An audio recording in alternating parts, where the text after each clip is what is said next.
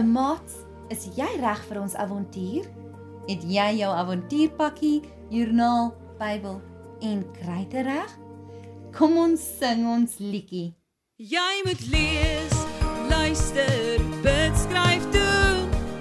Lees, luister, bid, skryf doen. Ja, jy moet lees, luister, bid, skryf doen.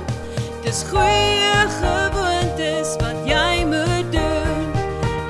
Goeie gewoontes wat jy moet doen. Ons het nou al geleer dat God 'n wonderlike plan gehad het om mense te help om te weet hoe baie God lief is vir hulle. Hy wil al sy kinders help om sy gebooie te gehoorsaam omdat sy reëls goed is vir ons.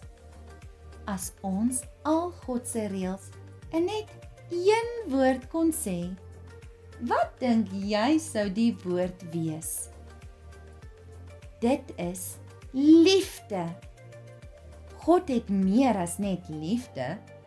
God is liefde.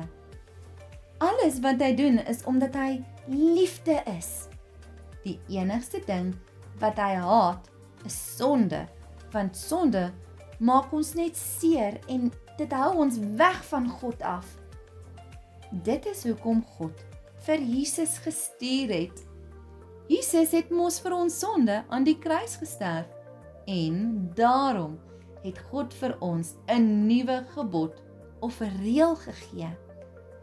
1 Johannes 3 vers 23 sê: God wil hê dat ons in sy seun Jesus Christus moet glo en dat ons lief moet wees vir mekaar. Wanneer ons kies om vir Jesus te volg, kies ons om lief te wees vir ander. Daar is 'n prentjie van 'n kruis en 'n hart in jou joernaal. Vertel vir Jesus hoe baie jy hom liefhet terwyl jy die prentjie inkleur. Kom ons bid saam.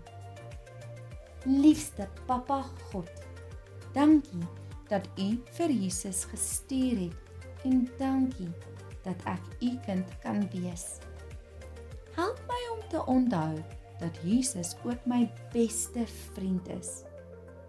Ek kies om Jesus te volg en ek kies ook om vir ander lief te wees soos wat Jesus vir my wys.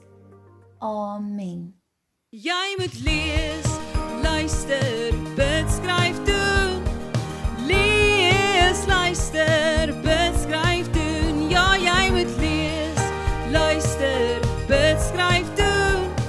Dis goeie gewoontes wat jy moet doen.